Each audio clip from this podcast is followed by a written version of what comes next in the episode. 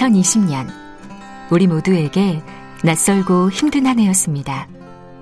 1년을 잘 살아낸 우리는 내년 이맘때 오늘을 어떻게 기억하고 있을까요? 주진우 라이브 타임캡슐 프로젝트 1년 후에 잘 지내고 있지? 참 잘 견뎠네. 지금도 많이 힘드니? 이젠 괜찮아질 거야. 1년 후에 나에게 보내는 여러분의 메시지를 차곡차곡 담아 2021년 겨울 다시 꺼내보려 합니다. 참여는 짧은 글 50원, 긴 글 100원의 정보 이용료가 드는 문자 9730 또는 카카오톡 플러스 친구에서 조진우 라이브 검색하셔서 친구 추가하시고 메시지 보내주셔도 됩니다.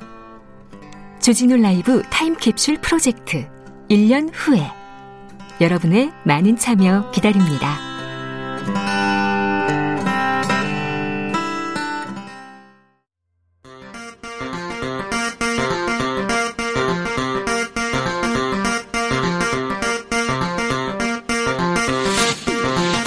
주진우 라이브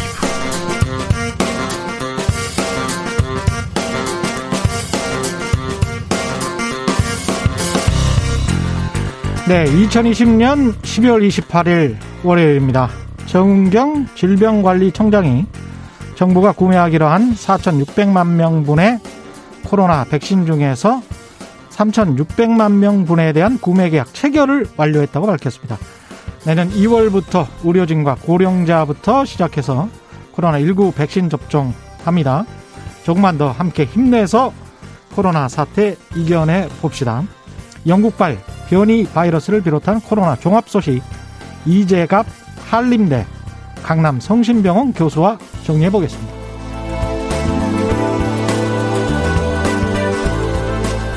네, 2020년의 마지막 한 주가 시작됐는데요. 내년 1월 1일 그러니까 이번 주 금요일부터 카페 사장님께 200만 원, 헬스장 노래방 사장님께 300만 원 등 총 580만 명에게 재난 지원금이 지급됩니다.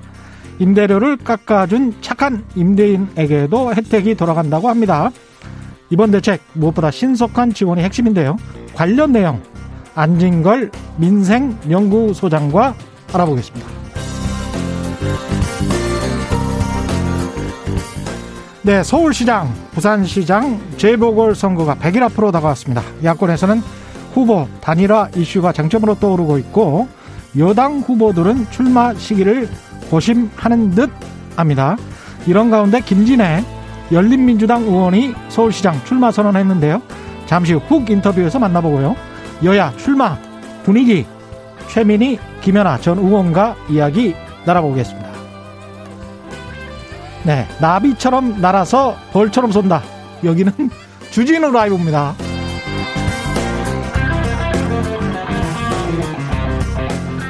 네, 주진우 기자 없는 주진우 라이브 잠시 제가 진행을 맡았습니다. 안녕하십니까? 저는 최경령의 경제쇼를 진행하고 있는 진실탐사 엔터테이너 최경령입니다. 이 프로그램에 코로나 확진자가 다녀가서 주진우 기자가 지금 코로나 검사 받고 자가 격리에 들어가 있습니다. 목소리로는 만나 볼 수 있을 것 같아요. 불러보겠습니다. 재택 근무 확실히 하고 있는지 좀 체크를 해봐야 되겠어요. 예. 주진우 기자 나와 계세요? 안녕하십니까 주진우입니다. 아 뭐야? 네. 잘 있어요? 며칠 전에 저희 방송에 예. 확진자가 다녀가셨어요. 아 그랬군요. 제가, 예. 네. 예. 저기 제가 코로나 검사를 받았는데 저는 음성입니다. 저는 정, 증상도 없고 건강한데. 아 음성 아, 나왔어요? 네, 음성입니다. 아 음성 축하드립니다. 예, 네. 예, 음성 네. 축하드리고. 그, 네, 당국에서 자가 격리하라고 해서 아무 데도 못 나가고. 이 자가 격리 수칙이 어떻게 되는 거예요? 수칙은 잘 모르겠고요. 어디 나가지 말라고 합니다. 그리고는 네. 그 어, 다른 가족들하고 접촉하면 안 되고요. 그리고 예. 제가 쓴 쓰레기나 예. 그 제가 쓴 제가 묻힌 뭐 물건들은 음. 잘 모아서 한 번에 어, 당국에서 보내준 쓰레기 봉투에 위생 봉투에 보내 담아서 보내달라고 합니다. 아 그래요? 그 네. 끝까지 언제까지 해야 됩니까 그런 거를? 제가 7일날 12시까지 하니까요. 7일날 저녁 방송에는 만나보실 수 있습니다. 아, 1월 7일 저녁까지? 예. 7, 7일날 낮에 끝납니다. 7일날 낮에 끝나는군요. 예, 네, 그러니까 네. 7일부터는 방송하실 수 있는 거죠? 네, 그렇습니다. 예, 주진우 기자가 없는 바람에 네. 주진우 라이브가 지금 비상 체제고 옆에 주스 김은지 기자 네. 같이 와 있습니다. 김은지 아, 예, 기자한테 예. 좀 하고 싶은 말 없어요? 아, 김은지는 뭐 다 잘하기 때문에 별로 할 얘기 없습니다. 아, 할 얘기 없어요? 네네. 김은지 기자는 자가격리를 한번 해봤죠? 네, 지난 9월 달에 제가 해외발 입국자여서요. 예. 그때 의무적으로 했습니다. 물론 그때 결과가 음성이 나오긴 했는데요. 예. 2주 동안 집에만 있었습니다. 그 답답하지 않던가요? 네, 사실 정말 답답한데요. 예. 그래서 지금 주주는 진행자가 어떤 심정일지 너무 잘 알 것 같은데 어. 그럼에도 불구하고 2주가 지나서 다시 정신없는 일상으로 돌아오면 음. 그 지루하고 평화로웠던 게 가끔 그립거든요. 예. 그러니까 그 시간을 잘 보내시길 바라겠습니다. 말은 쉽죠. 말은 그렇게 하죠. 아, 이미 해봤으니까요. 네. 답답할 것 같아요. 마지막으로 청취자분들에게 한 말씀 해주세요. 예. 코로나가 지금 그 여러분 옆에까지 청취자분들 옆에까지 와 있습니다. 음. 이웃까지 왔습니다. 우리는 코로나 시대에 가장 위험한 터널을 지나가고 있는데요. 네. 각별히 좀 조심하셔야 되고요. 거리두기 그리고 어, 웬만하면 다, 나가지 말고요. 그리고 마스크 꼭 잘 써야 될 것 같습니다. 네, 알겠습니다. 잘 계시고요. 예, 잘 예. 제가 그 동안에 잘 지키고 있을게요. 예. 네, 감사합니다. 예. 죄송하고 감사합니다. 예. 네. 예, 고맙습니다. 잘 좀 부탁드리겠습니다. 예. 예, 바로 주스로 가보겠습니다. 예.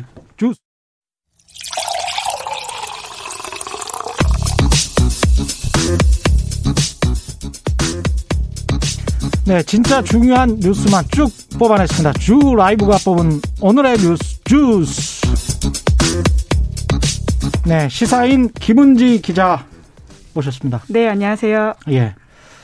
지금 뭐 처음이어서 만나서 일단 반갑습니다. 저는 저 김은지 기자를 여러 번 뵀어요. 예, 저도 오랫동안 기억하고 있습니다. 저희 회사에서 책도 내시지 않으셨습니까? 맞아요. 첫 번째 네, 굉장히 책이. 중요한 책이라고 예, 생각하는데요. 예, 첫 번째 책이. 근데 네. 이제 5년 한 파시다가 나중에 그냥 폐간시키시더라고요. 네, 9시의 거짓말. 그 당시에 굉장히 화제가 됐던 책인데요. 예. 또 이제 이후에는 방송이 소위 정상화되는 예. 과정이 있어서 또 아마 그렇게 되지 않았나 싶습니다.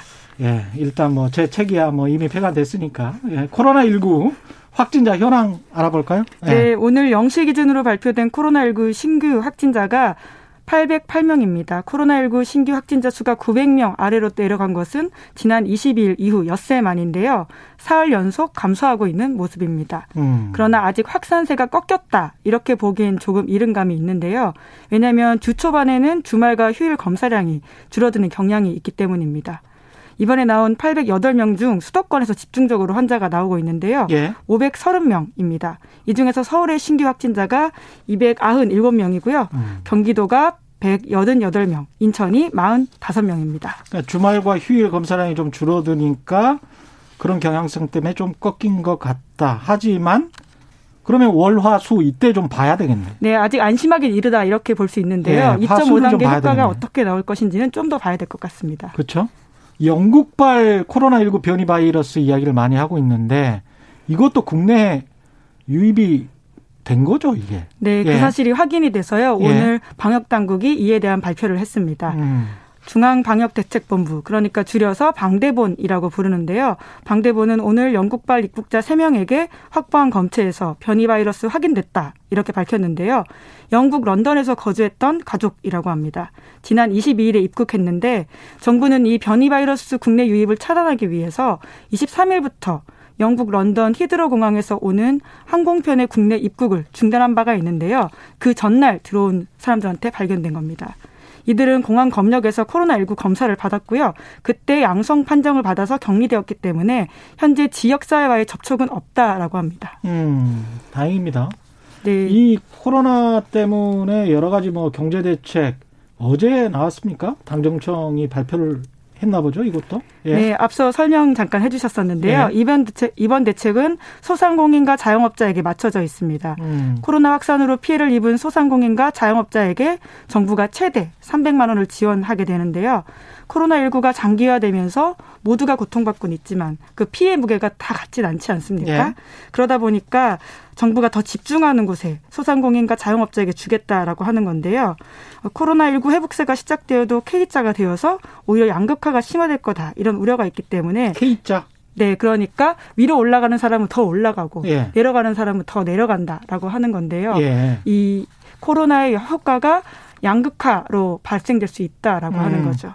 뭐 양극화가 계속 심화된다. 그 전에도 사실은 우리가 양극화가 심했죠. 전 세계가. 그렇죠. 예. 예. 근데 예. 그 회복세조차도 음. 양극화로 될 수밖에 없다라는 좀 불행한 전망들이 있는데요. 그래서 예. 이번에 정부 대책이 더욱더 그 양극화에 맞춰져 있는 것으로 보이고요. 음. 그래서 소상공인과 자영업자에게 100만 원 일괄, 일괄적으로 지급한다고 하고요. 음. 그 중에서도 집합 제한 업종에는 100만 원 더. 그러니까 200만 원, 그리고 집합 금지 업종에는 3, 200만 원 더해서 300만 원 지급한다고 하고요.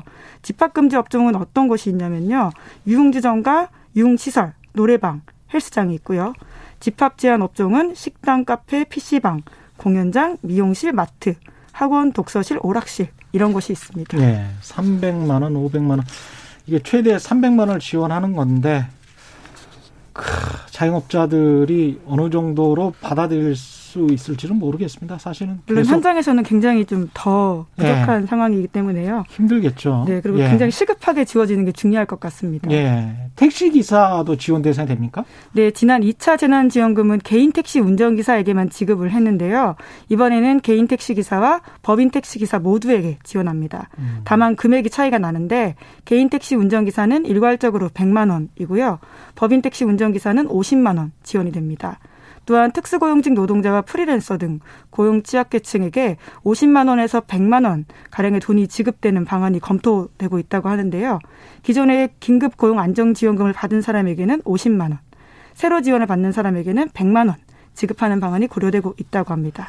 예, 코로나도 계속 확산세고 조류 인플루엔자 이것도 지금 심상치가 않은 것 같습니다. 네, 이게 네. 통상 겨울에 좀 많이 일어나는 일이긴 한데요. 예. 예. 어제까지 강원, 경남, 제주를 뺀 전국에서 조류 인플루엔자 29건이 발생했습니다. 음. 11월 26일 전북에서 시작된 일인데요. 예. 그로부터 한 달 만에 전국으로 퍼지고 있는 모양새입니다.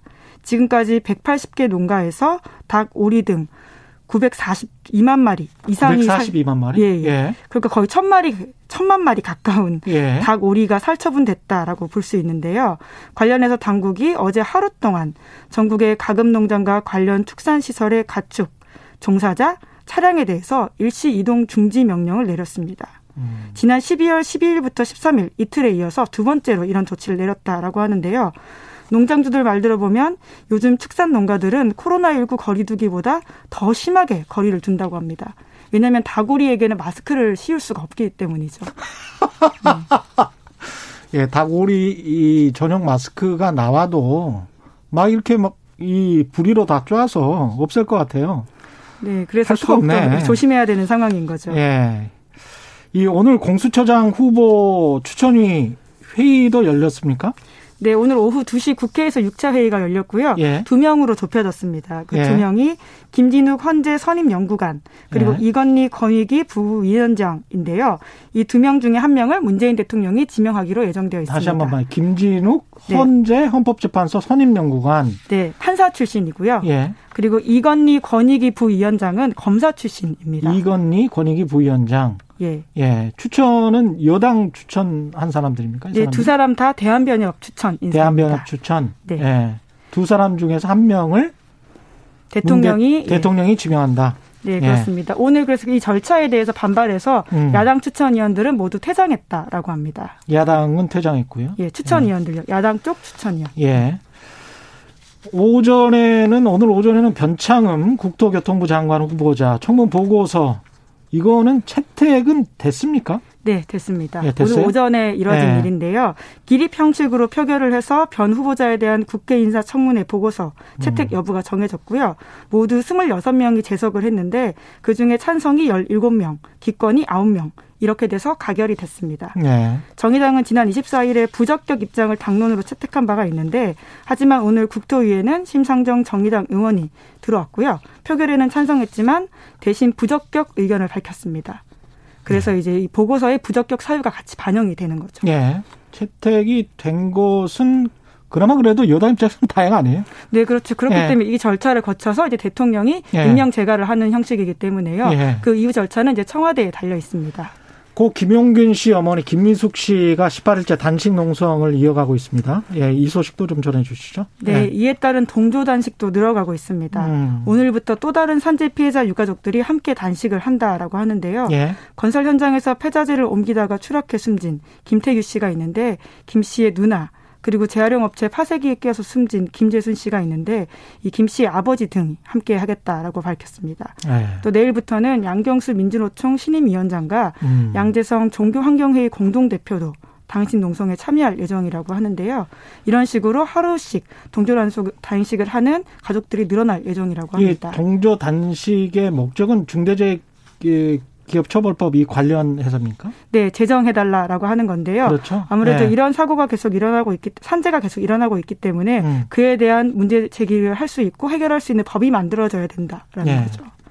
내년부터 채식주의자 군 장병을 위해서 식단이 도입된다는 소식도 있네요. 네, 국방부가 네. 다양성 조치를 취한다라고 보이는데요. 아. 어제 국방부가 밝힌 내용입니다. 아, 군대 진짜 좋아지는데. 네, 뭐 물론 그럼에도 불구하고 여전히 네. 이제 고생하는 장병들이 입장에서는 부족한 면이 있긴 할 텐데요. 그런가요? 예. 네. 네, 그래도 이제 채식주의자 등 병사 현황을 파악한 뒤에 네. 이들을 위한 비건 식당을 제공할 방침이라고 합니다. 음. 또 두유 대신 우유 대신 두유가 지급이 되기도 하고요. 예. 식단에는 두부, 밥, 김, 채소, 과일 이런 것 위주라고 합니다. 아. 그래서 신상명세서를 병무청에다가 예. 병역 판정할 때부터 이미 채식주의자임을 밝히도록 한다고 하고요. 음. 뿐만 아니라 특정 종교인일 경우에도 이것들을 포함해서 식단을 제대로 한다라고 합니다. 맛있겠지만 다시 이거 먹으려고 돌아갈 사람들은 많지는 않겠죠, 뭐. 예. 아예 없을 것 같은데요. 브렉시트 절차는 마무리됐죠, 이건. 예. 네, 영국은 내년부터 EU에서 완전히 탈퇴합니다. 예. 영국은 1973년 EU의 전신인 유럽 경제 공동체 EEC라고 불리는데요. 음. 이곳에 가입한 이후 47년 만에 유럽과 결별하게 됩니다. 예. 영국과 유럽 사이의 관세 및 규제 국경이 세워지게 된다라고 보면 되는데요. 영국이 EU와 EU의 단일 시장과 관세 동맹에서 완전히 빠져나오게 됩니다. 음. 하지만 양측이 FTA를 맺어서 무관세 무커터 교육은 계속된다라고 합니다. 알겠습니다. 영국 입장에서는 이렇게 상당히 그래도 진통은 겪었지만 부드럽게 나와서 다행인 것 같습니다. 예. 오늘 주스 시사인 김은지 기자와 함께 했습니다. 수고하셨습니다. 감사합니다. 예. 예. 이어서 이 시각 교통정보 알아보겠습니다. 교통정보센터의 이승미 씨 나와주세요. 주진우 라이브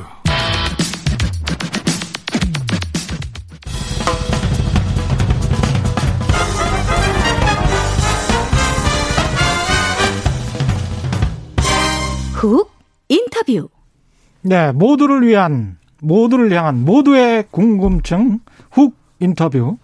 서울시장 재보궐선거 이제 딱 100일 앞으로 다가왔습니다. 주진우 라이브에서 서울시장에 출마하는 후보들 모셔가지고 인터뷰하고 있습니다. 오늘 이어가 보겠습니다. 어제 본격 출마 선언하셨죠? 김진애 열린민주당 의원 모셨습니다. 안녕하십니까? 네, 안녕하십니까? 예. 아니, 저가 어제 보면서 사실은 와이프랑 출마 그 기사를 네, 봤어요. 네. 예. 근데 일단 좀 약간 걸크러쉬가 있는 분인 것 같더라고요. 여성분들은 좀 좋아하시는 것 같은데. 아, 남자들도 좋아해요. 아, 그래? 제가 찐 네. 언니라고 표현을 했는데, 네. 언니 그러니까 여자들한테만 잘해주는 거 아니냐 그러는데, 네. 우리 예전에 언니라는 말을 남자들끼리 썼었거든요. 드라마에서 나오고 그랬는데, 그래서 저는 모든 이들의 찐 언니가 되겠다. 뭐 이런 아. 얘기를 하죠. 예. 일단 뭐 왜 나오셨습니까? 왜 서울시장은 김진애여야 합니까? 어 이제 지금 시기가 굉장히 중요한 시기고요. 예. 서울시에도 이제 좀 저는 이제 도시 전문가 출신의 국회의원입니다. 그렇죠. 그래서 이제 오랫동안 또 실무도 해왔고 또 정책도 봐왔고 한 예. 사람인데 전 도시 전문가 출신의 최초의 서울시장이 되겠다. 음. 어, 제가 이제 지난 25년 동안 서울시정이 어떻게 되어 왔는지 제가 쭉 모니터도 했고 또 참여도 했고 비판도 해왔고 그리고 현재 이슈도 너무 잘, 잘 알고 있고 그런가 하면은 이거를 추진할 수 있는 일머리도 좀 잘 알고 있고요. 네. 민간과 네. 공공 다 넘나들면서 음.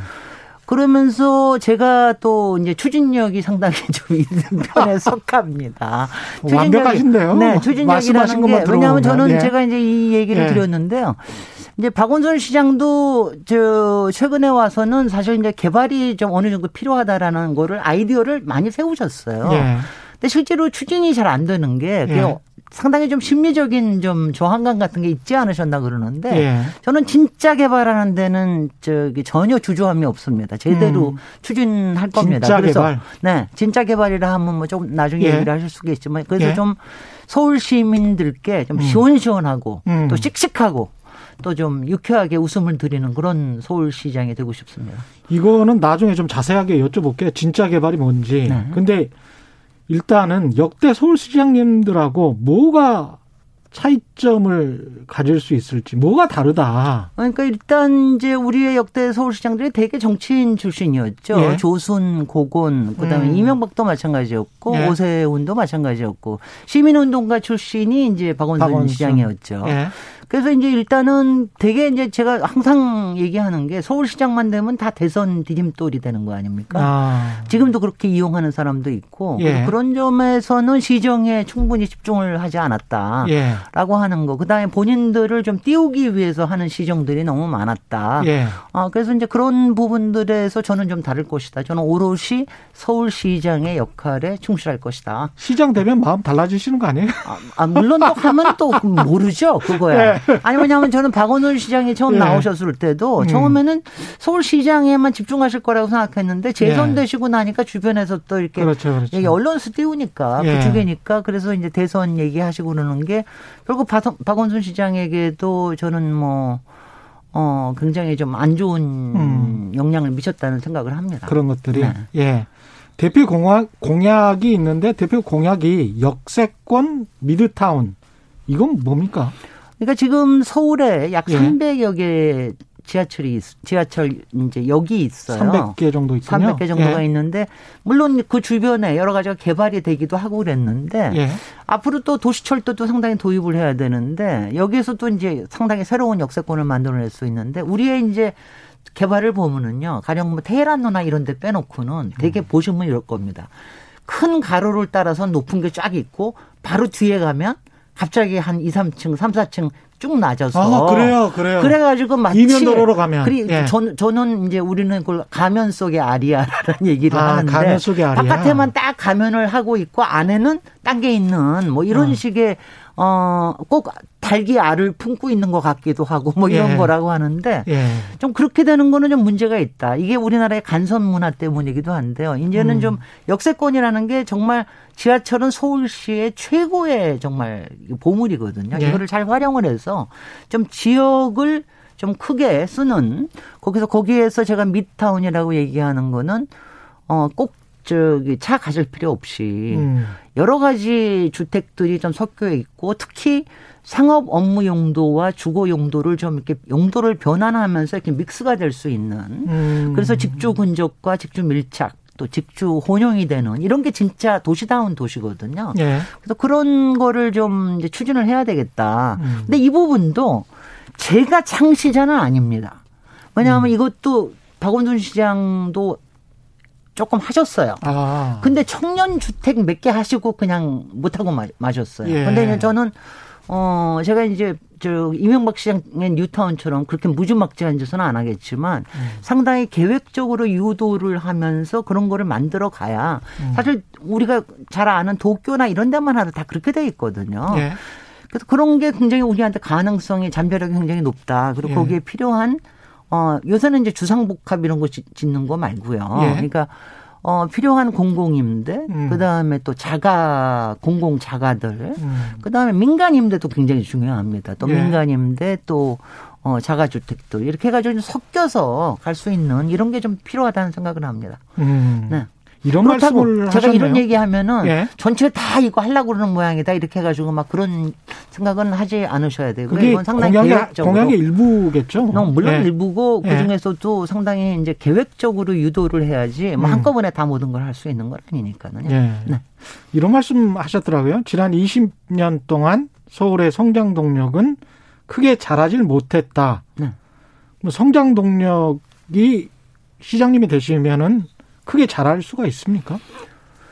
이게 지금 인구는 계속 빠져나가고 있고 서울이라는 근데, 지역은 한정돼 있고. 근데 이제 인구가 빠져나가는 게 굉장히 큰 뭐 물론이 이렇습니다. 예. 지금 이제 서울 전체가 음.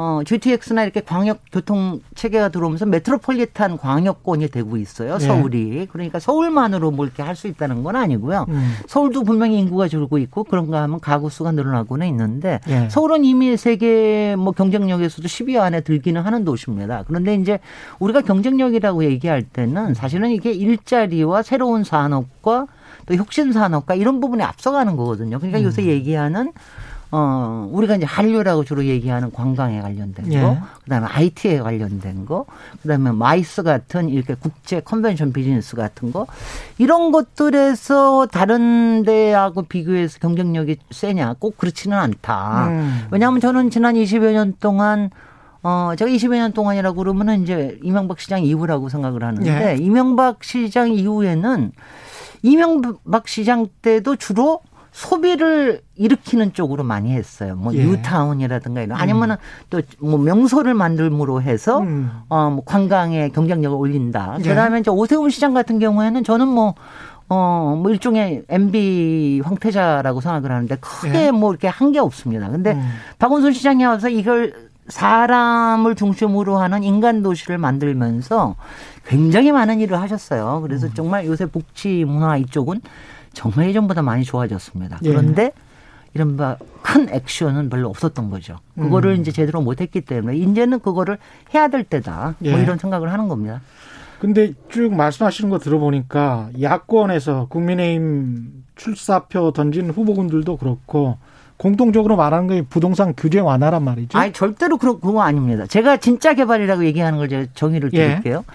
부동산 거품에 기름을 붓는 거는 절대로 해서는 안 됩니다. 왜냐하면 음. 제가 이제 규제 그, 그 이제 항상 국힘당 쪽에서 얘기하는 거는 예. 규제 완화 다 해라 공급해라 막 예. 이러는 건데 지금 현재 서울 같은 경우에는 음.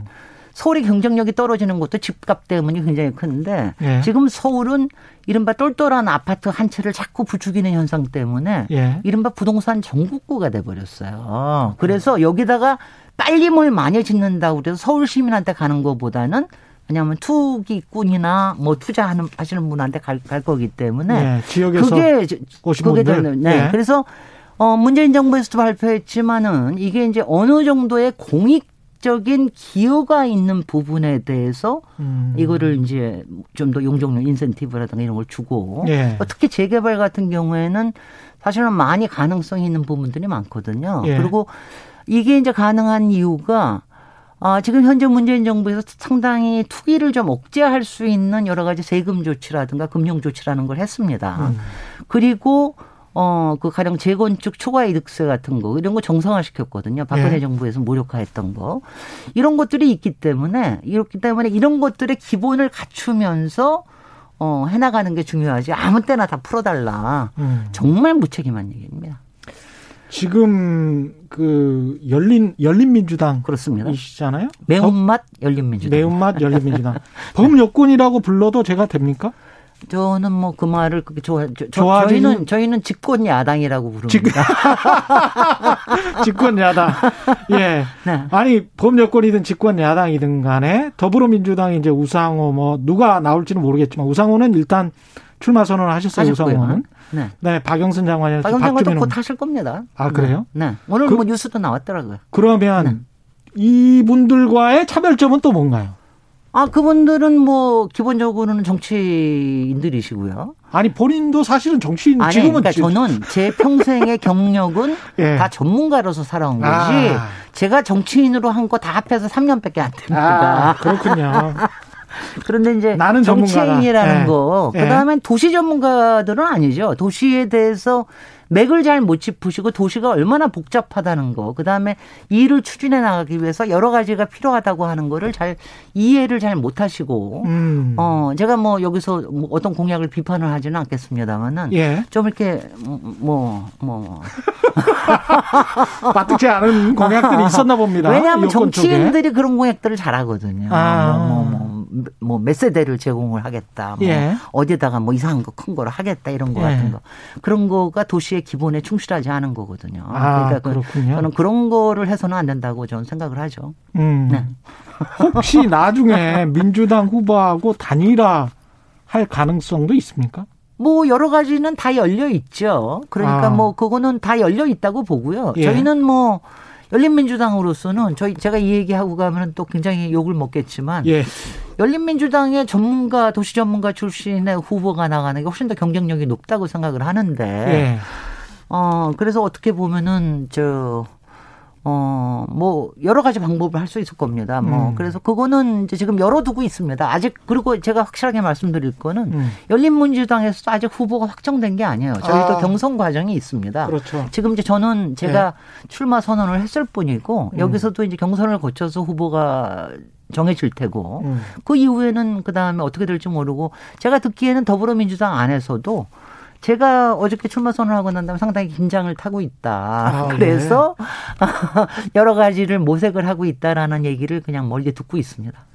이게 서울시장 선거 본선에 나서면 의원직을 사퇴해야 되는데 그렇습니다. 한 달 전에 사퇴해야 됩니다. 좀 아깝지 않으세요? 얼마 되지도 않았는데. 어, 그게 아까운 것보다는 서울시장이 예. 훨씬 더 중요하죠. 아. 서울시장이 저는 저기 서울시장이 훨씬 더 지금 시점도 중요하고 서울시장을 이기는 것도 중요하고 서울시장을 잘하는 것도 굉장히 중요해서 음. 그런 점에서 제가 그렇게 선택을 하고 어 하는 겁니다.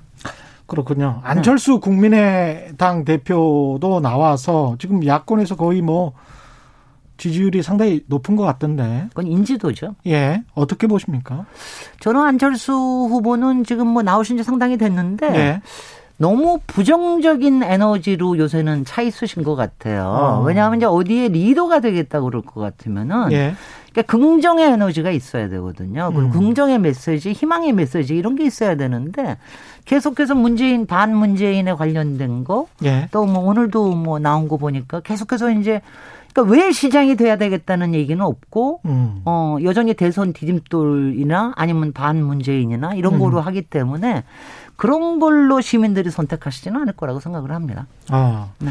나경원이나 나경원 전 원내대표 그리고 오세훈, 오세훈 전 서울시장 이 이른바 이제 거물급인데 이분들에 관해서는 어떻게 평가하십니까? 제가 아까 오세훈은 MB 황태자 같은 역할을 했다. 제가 그렇게 얘기 드렸고요. 예. 나경원 이 나경원 전 의원도 한 두 번 두 번인가 한 번인가 저기 했죠. 박원순 시장하고 했을 때 했는데 글쎄요, 뭐, 저기, 저, 저는 더 얘기 않겠습니다. 시민들이 판단하시겠죠.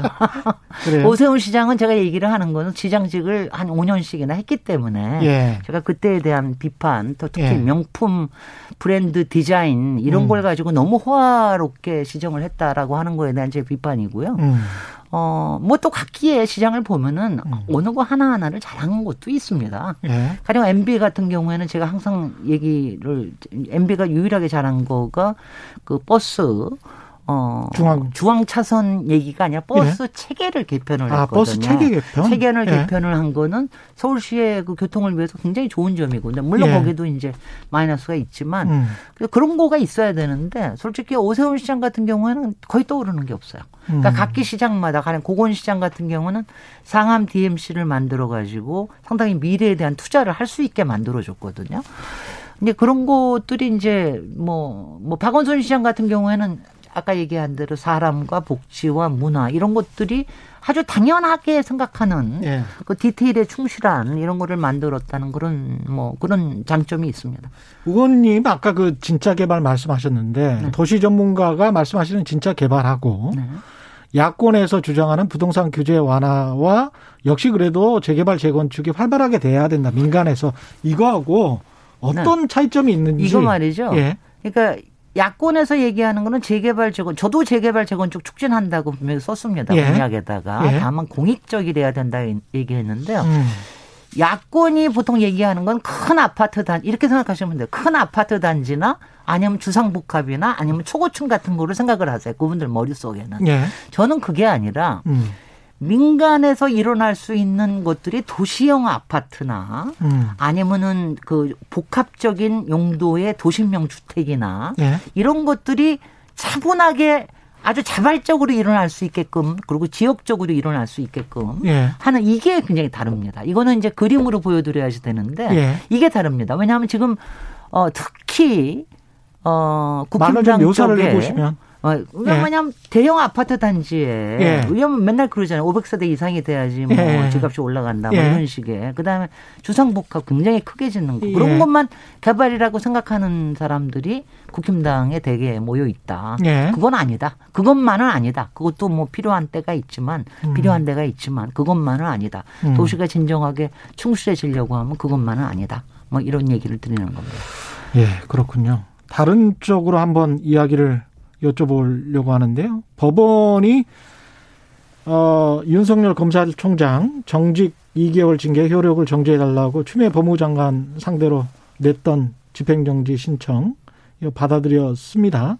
근데 이제 의원님이 SNS를 통해서 법비 쿠데타 이렇게 이야기를 하시면서 이런 표현이 절실하게 다가오는 아침이다 이렇게 말씀하셨는데 그게 SNS에서 많이 떠다니는 예. 말인데 그 예. 얘기를 들었을 때 굉장히 절실하게 표현을 잘했다. 우리가 음. 법비라는 말은 많이 얘기하지 않습니까? 예. 법을 빙자한 이제 도둑들의 무리를 법비라고 얘기하고 음. 쿠데타라고 얘기하는 거는 기존에 있는 정권을 이제 불법적인 방식으로 바꾸자고 국가 전복을 하는 건데 예. 이번에 한 거 보면 저는 이제 두 가지를 저 확실하게 얘기를 들을 수가 있는 게 윤석열 검찰총장 같은 경우는 대통령의 인사권에도 정면으로 반했고 그리고 이번에는 대통령이 제가한 징계 자체를 음. 부정하는 거 이거를 법원에서 부정한다고는 앞으로의 우리나라의 공직 체계가 어떻게 되겠느냐. 예.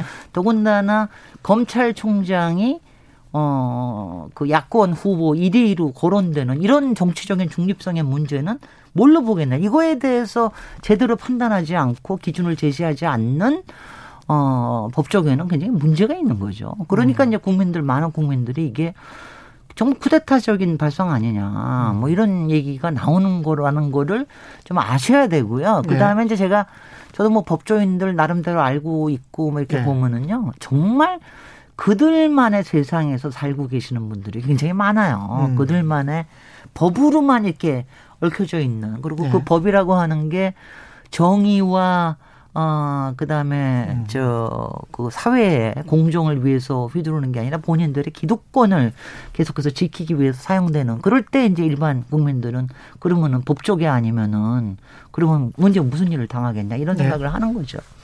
1833님, 김진애님, 국회는 어떻게 해요? 우우. 응원합니다. 이런 아, 말씀 하셨죠. 제가 제가 저기 예. 국회 를 떠날 수도 있다라는 거를 아, 예. 시니까 많은 국회에 있어야지 예. 법사위에서 얼마나 김진애 여권 시원했는데 예. 지금 국토위에서 얼마나 저 호통을 치고 있는데 예. 제가 김진애 아바타를 만들겠습니다. 또. 예. 1781님 김진애 아바타 누가 될까요? 예. 1781님 오세훈 네. 전 시장은 한강 르네상스 했잖아요. 이게 뭐 칭찬인가요? 예. 그 칭찬 칭찬이십니까? 예, 잘 모르겠습니다. 희망을 희망을 주는 시장이 되실 거잖아요. 정치 그죠? 자체가 예. 저는 정의하기를 병원화에 대한 희망이라고 생각을 하거든요. 어떻게 어, 희망을 그러니까 주실 건지 마지막으로. 예. 어떻게 제가 서울시장이 되면 이제 희망에 무조건 내가 되면 된다. 되겠죠. 예. 네. 그 과정에서 예. 여러분께 아 정말 이렇게 아, 이 사람이 하면 정말 음. 이거 뭐, 꽤 다, 그리고 저는 뭐 가장 중요한 거는 조금 믿어온 사람이 되는 게 굉장히 중요하다고 생각합니다. 믿어온 사람. 예. 네, 든든한 사람. 음. 그래서 그런 거를 제가 보여드리도록 선거 음. 과정에서 노력하겠습니다. 알겠습니다. 고맙습니다. 네. 지금까지 김진애 열린민주당 의원이었습니다. 고맙습니다. 네, 고맙습니다.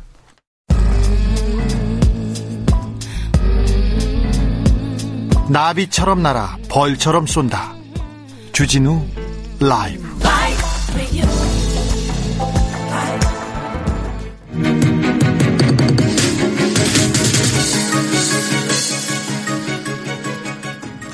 네, 코로나19 상황실로 이어가겠습니다. 코로나 확진자가 800명대로 떨어졌는데 아까 김은재 기자가 이야기했지만 방심은 금물입니다. 감염 경로를 알 수 없는 환자도 늘어나고 있고요. 특히 가족 사이, 아는 사람들 사이 전파가 많아서 각별히 주의해야 합니다. 우리끼린 괜찮아. 이거 절대 안 됩니다. 예, 마스크 쓰는 거 정말 잊으면 안 되고요. 이런 가운데 또 영국에서 유행하고 있는 코로나19 변이 바이러스가 국내에서 처음으로 확인됐죠. 관련 내용 짚어보겠습니다. 이재갑 한림대학교 강남 성심병원 감염내과 교수 나오셨습니다. 안녕하세요. 예, 안녕하세요. 예, 전화 통화하고 있습니다. 변이 바이러스라고 하는데 보통 사람들은 변종 바이러스라고 이야기를 많이 하더라고요. 근데 변이 바이러스하고 변종 바이러스는 다른 거죠? 그러니까 이제 변종이라고 하면 그러니까 예. 우리 몸이 받아들일 때 아예 다른 바이러스를 받아들일 정도가 돼야지 변종 이렇게 얘기를 하거든요. 근데 예. 우리 몸에 받아들일 때 아직까지 다른 바이러스를 받아들이지 않고 유전적으로 조금 차이가 나는 수준이니까 유전자의 변이가 일어났다. 그래서 이제 변이 바이러스 이렇게 이제 하는 게 명칭상 맞을 것 같습니다. 예, 변이 바이러스는 말이 맞군요.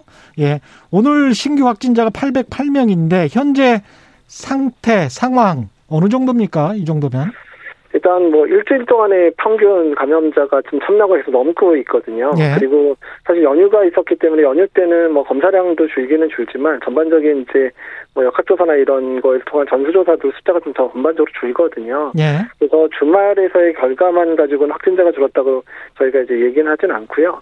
일단 기본적으로 이제 수요일, 목요일, 금요일 때에 나오는 확진자 수를 보고 아 이번 주에 확진자 수가 줄겠나 아니면 계속 비슷할까 이렇게 판단할 수 있을 것 같습니다. 예, 교수님 요새 굉장히 피곤하실 것 같은데 크리스마스에도 병원에 계셨습니까? 아, 예, 어제도 그렇고, 크리스마스도 그렇고, 계속 지금 이번에 환자들이 지금, 중증 환자들이 계속 입원해 계신데 상태가 안 좋으셔가지고요. 예. 그래서 병원에 계속 있고, 뭐, 아니면 이제, 뭐, 자문 가는 일 있으면 또 자문 다녀오고, 뭐, 계속 그러고 있습니다. 아, 그러면 환자도 돌보시고 그러면서 또 이렇게 방송 인터뷰도 하시고 그러는 거군요. 네, 뭐 그래요. 저, 저, 저 감염내과 의사인데 당연히 환자도 보면서 해야죠. 모든 일을. 대단하십니다. 예. 예. 정세균 국무총리가 오늘 지난 한 달 동안 발생한 코로나19 확, 국내 확진자 중에서 약 25%, 25%가 가족으로부터 감염된 것으로 나타났다. 이렇게 이야기했어요. 네. 예. 이거는 맞는 통계죠? 예, 전체 감염자 숫자고요. 전, 일단은 상반기 일본 그 1차 유행과 2차 유행보다는 조금 더 증가된 정도입니다. 그러니까 예. 20, 그래서 한25% 정도가 가족 간 감염인데 가족 간 감염 수가 계속 느는데요. 근데 이거는 지역사회 감염이 늘게 되면 지역사회 내에서 누군가가 감염된 상태로 집에 오게 되면 집안에서는 거의 대부분 감염을 시키거든요. 예. 그래서 가족간 전파 사례가 늘어나는 것도 지역사회 감염 자체가 증가되는 패턴하고도 연결돼 있는 부분들이어서요. 예. 그래서 일상생활 속에서의 전파 양상이다 이렇게 이제 표현을 할 수 있는 거죠. 그러면 우리가 흔히 이야기하는 대로 뭐 수건도 따로따로 쓰고 이런 거를 혹시 모르니까 그냥 해야 되는 겁니까?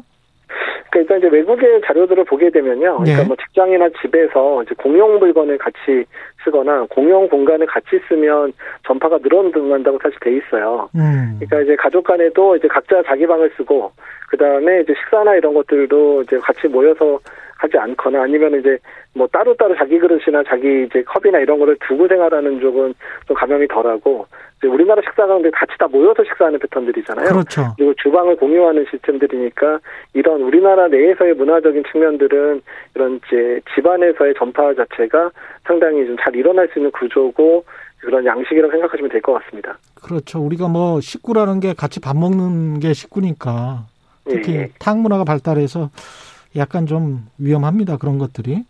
그 영국의 변이 바이러스 같은 경우는 전파력이 강한 대신에 뭐이좀좀 중증 환자는 좀 덜하다 이런 이야기가 있던데 이건 또 사실인가요? 일단 이제 초기 역학 데이터로만은 공개된 부분인 것 같아요. 그래서 예.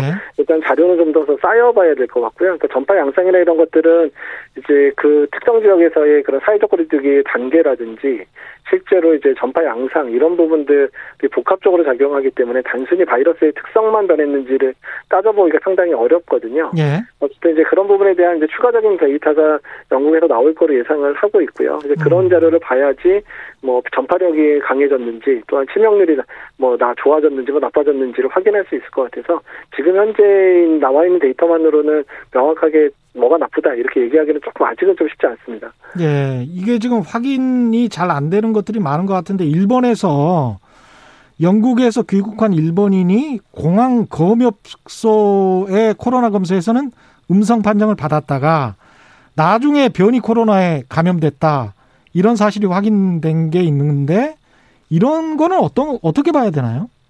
사실 이런 경우는 이제 잠복기 상황에서 들어왔다가 아, 그다가 이제 예. 증상이 발현돼서 이제 이후에 양성되는 경우가 많죠. 그래서 사실 우리나라 같은 경우는 이제 그 어느 국가에서 오든지 2주 동안 자가격리를 하고 있잖아요. 예. 그래서 증상이 2주 이내 발생되면 그때 이제 코로나 검사를 확인하는 거. 사실 우리나라에서 확인된 분들 같은 경우는 이제 이제 공항에서 들어오다 증상이 있어가지고 검사했더니 이제 양성이 나온 사례 이제 확인이 된 것처럼 네. 일단 우리나라는 일단은 자가격리를 이제 기본적으로 실시하고 있으니까 음. 국내 확산은 뭐 이렇게 갑자기 뭐 빨리 되고 이러지는 않을 것 같기는 합니다. 예.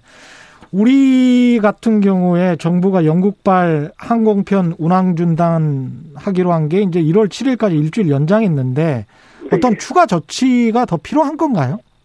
근데 사실 이제 뭐 지금 수준은 이미 유럽 내에서 확산이 되고 있는 상황이다 보니까 예. 그러니까 영국에서 오는 비행기만을 막는다고 해서 뭐 해결될 수 있는 부분들은 아니고요. 이미 음. 사실 뭐 특별검역 대상이기 때문에 전 세계에서 어느 국가에서 오든 간에 지금 자가격리하고 하는 상황이니까 일단은 유럽에서 오는 분들이나 이제 뭐 남아프리카 공화국이나 이런 데서 오는 분들은 일단 이제 전수조사를 기본적으로 하고도 있지만 이제 네.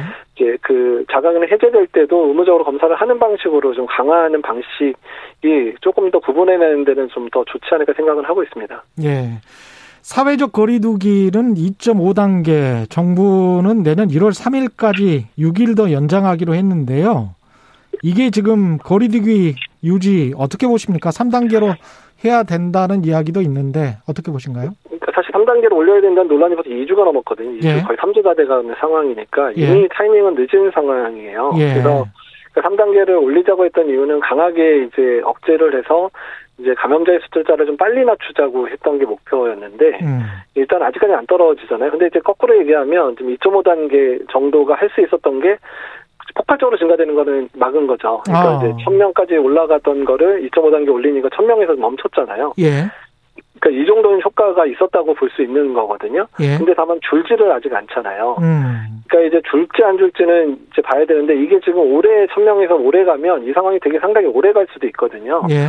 근데 이제 2.5단계로 오래 가게 됐을 때 이미 문제가 많은 이제 그런 자영업 하시는 분들이 일단은 문을 뭐 닫지는 않았지만 이미 사람들이 모임이나 이런 것들을 안 하게 되는 상황들이고 특별 방역 되면서 더 이제 모이기도 힘들어졌잖아요. 예. 그러니까 문만 열었다 보니 이제 지금 운영을 못하는 상황들이 벌어지고 있는 상황들이기 때문에 음. 그러니까 그럴 바에는 아예 빨리 닫고 확 이제 확진자를 줄여서 단계를 완화할 만한 상황을 만드는 게 더 중요했다는 게 대부분의 감염병 전문가들의 의견이었는데 근데 정부 차원에서는 뭐 경제적인 부분들까지 고려하다 보니까 쉽지는 않았던 것 같습니다. 하여튼 하여간 조금 일찍 하지 못했던 부분은 좀 아쉬운 부분이고요. 예. 일단 특별 방역 기간 특히 다섯 명 이상 소모임 못하게 하는 상황이니까 이런 부분이라 잘 지켜서 이거라도 효과가 있어서 전반적인 확진자 수가 줄어드는 패턴 또 특히 중환자가 계속 늘어나는 상황이어서 중환자가 더 늘지 않도록 그런 효과를 발휘하기를 그냥 바라고 있습니다. 교수님 그 동부구치소 자문도 하시는 걸로 알고 있는데 취약 네. 시설 이렇게 구치소 같은 경우는 어떻게 해야 되죠? 그러니까 이제 구치소가 정말 어려운 영역이죠. 그러니까 음. 법률적으로도 이제 문제 있는 그러니까 그 부분 해결해야 되는 부분들이 지금 들어와 계신 부분인데다가 예. 그리고 요새 지금 서울 지역에 있는 구치소들 다 지금 원래 정원보다도 더 많은 분들이 지금 그 안에 계신다고 얘기를 들었거든요. 예. 네, 그런 상황이 벌어졌기 때문에 그래서 일단은 이제 신입으로 들어오시는 분들에 대해서 이제 아직까지 전수조사를 하지는 않았더라고요. 격리만 2주 했었던 것 같거든요. 그래서 네. 일단 이제는 신입으로 들어오시는 분들 관리를 철저히 해야지 이런 상황이 좀 덜 발생할 것 같고요. 그다음에 이제 종사자 관리, 종사자들 사이에서도 유행이 있었거든요. 11월 말부터. 네. 그래서 종사자들이 또 감염되지 않게 또는 감염됐더라도 빨리빨리 검사를 받을 수 있게끔 하는 그런 방법들. 그래서 아마도 이제 정기적인 전수조사나 이런 부분들이 필요하지 않을까 생각을 하고 있습니다. 이 아스트라제네카 이 백신 그 최고 경영자가 중증 감염 100% 예방을 확신한다 이렇게 이야기를 하면서 굉장히 좀 희망적인 이야기를 했는데 어떻게 네. 보십니까? 일단 이제 추가적인 데이터가 이제 다 공개는 안 됐습니다. 이제 12월 네. 초에 일단은 이제 삼상 3단계 연구 결과 일부가 나왔을 때도 일단 중증 환자 예방 효과는 꽤 있다라고 나왔고요. 네. 일단 확진자 감소 효과는 이제 뭐 이제 접종하는 방법에 따라 좀 차이가 나 있는데 아마 그거에 추가적인 자료가 아마 발표가 될 거로 알고 있는데 음. 구체적으로 발표는 안 됐는데요. 일단은 그 백신의 목적은 두 가지거든요. 첫 번째는 이제 감염이 안 되게 하는 목적도 있지만 일단 혹시 감염이 되든 안 되든 간에 중증으로 진행되는 사람들 막는 거, 뭐 입원율을 떨어뜨리거나 사망률을 떨어뜨리는 측면들이 있는데 어쨌든 이 두 가지가 다 좋은 백신이 가장 좋은 백신으로 얘기를 하고 있거든요. 예. 일단은 이제 뭐, 뭐 효과도 뭐 화이자 백신과 버금갈 것 같다라고도 얘기했고 CEO가 음. 그 중증 환자 예방률도 뭐 상당히 좋다라고 얘기를 한 거면 일단은 기대해도 되는 백신이 아닐까. 그, 그 결과를 이제 객관적으로 발표는 해야 되겠지만요. 아 스트라제네카가 성공을 확실히 하면 우리한테는 좋은 거죠, 이거는. 사실 우리나라뿐만 아니라 전 세계에 되게 희소식이 될 가능성이 높습니다. 왜냐하면 네.